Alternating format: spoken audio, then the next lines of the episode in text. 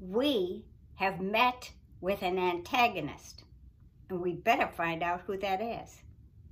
Hi, I'm Mary Alice with Life Lessons for the Heart, where we are focusing on living our spirit realm reality.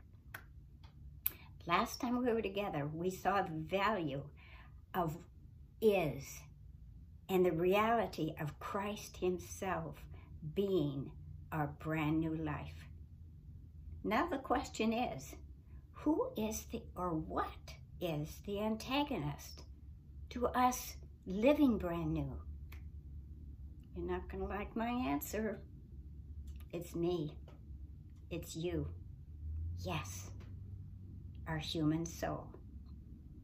Our soul made up of our mind. Oh, we've got our own thoughts, our will, and our emotions. Oh, how we feel. You know, we see, touch, and feel, and then we know what he says just ain't so. See how antagonistic that can be. Now, from the Passion Translation, it is framed up this way, from Galatians chapter 5, verse 17, the latter portion. The two incompatible and conflicting forces within you are your self-life of the flesh, that's the soul, and the new creation life of Christ in your spirit. Now, what can we do to cooperate with the gracious transformation that's awaiting our soul? I'm going to give you an example, real life example, that I think both of us will be helpful to embrace. I'm talking about Saul, when he became Paul. Oh, you know that scoundrel that Paul was. The scoundrel Saul was.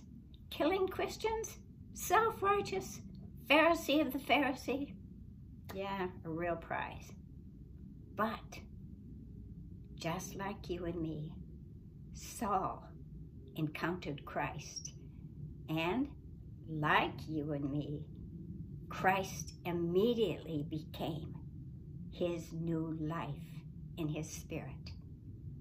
So, having encountered that brand new state, Paul took an action I think we might want to replicate. He did not want to leave his new life up for debate. So what did he do? Immediately, Paul, well, it's not that he did something. Listen to this. Immediately, Paul conferred not with flesh and blood. He did not look to himself to define himself, nor did he subject himself to the opinions of others. That's a good reminder. Seems Paul took the time to renew his mind, to contemplate, meditate. God likes that word, you know. And marinate in who had become his new life. The consciousness of Christ then became the expression of Paul's life. So I think it's wise if you and I do as Paul did to bring our soul into harmony with Christ, our new life. Can two walk together except they be agreed? Now, in the upcoming days, in our times together, I'll just tell you about myself.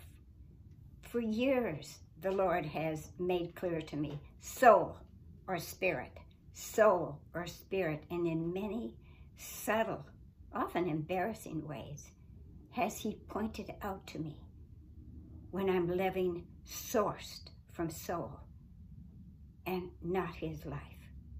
So I will be sharing with you many of the ways, like I say, often subtle, everyday shoe leather living, how he is helping me to bring my soul in harmony with Christ in me. I think some of you Christian friends might like to make this journey with us. Share with them. I would love to be as helpful to them as I hope I am being with you. See you next week.